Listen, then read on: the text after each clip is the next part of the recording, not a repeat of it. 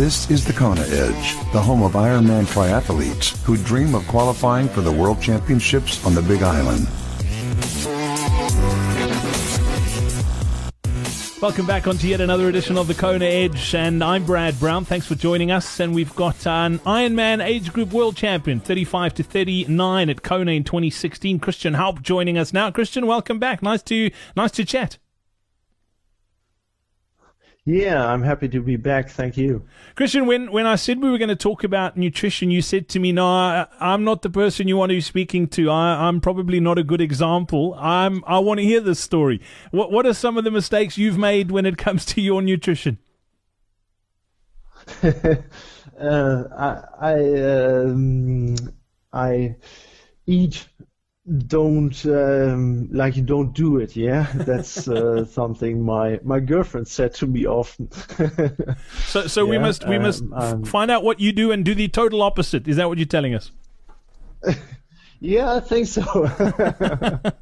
Um, yeah but uh, the the nutrition is something um, as, uh, I mean the nutrition after the the trainings yeah is something that it's yeah that's for a, a good training something that you have to say, okay, that was a good training, and now you can eat what you want. And yeah, I will do it all the time, nearly.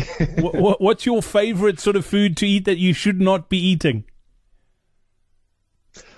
The favorite food that I, uh, I think uh, for me, uh, that's chocolate. Christian, let's talk about your race though. The, the the week before Kona, and sort of what do you do? Do you do anything special from a nutrition point of view in in the build up to a big race like Kona?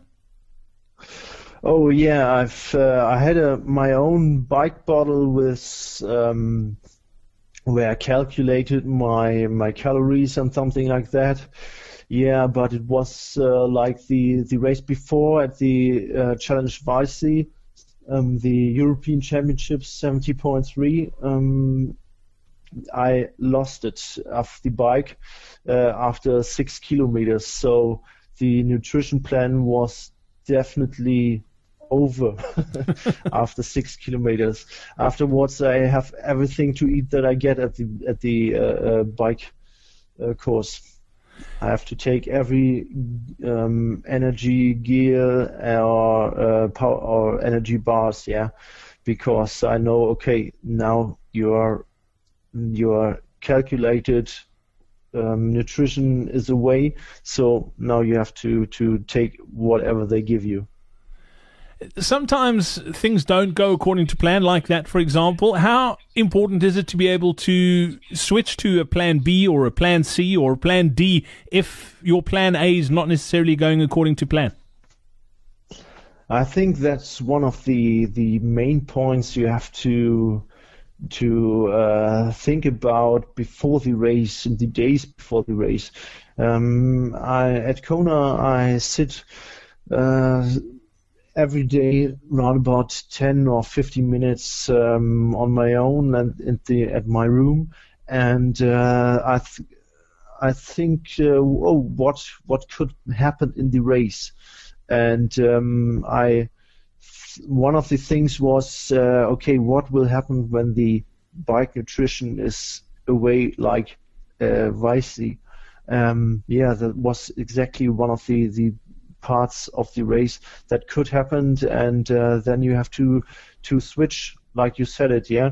Um, you have to go to the nutrition um, from the from the um, from Ironman, yeah.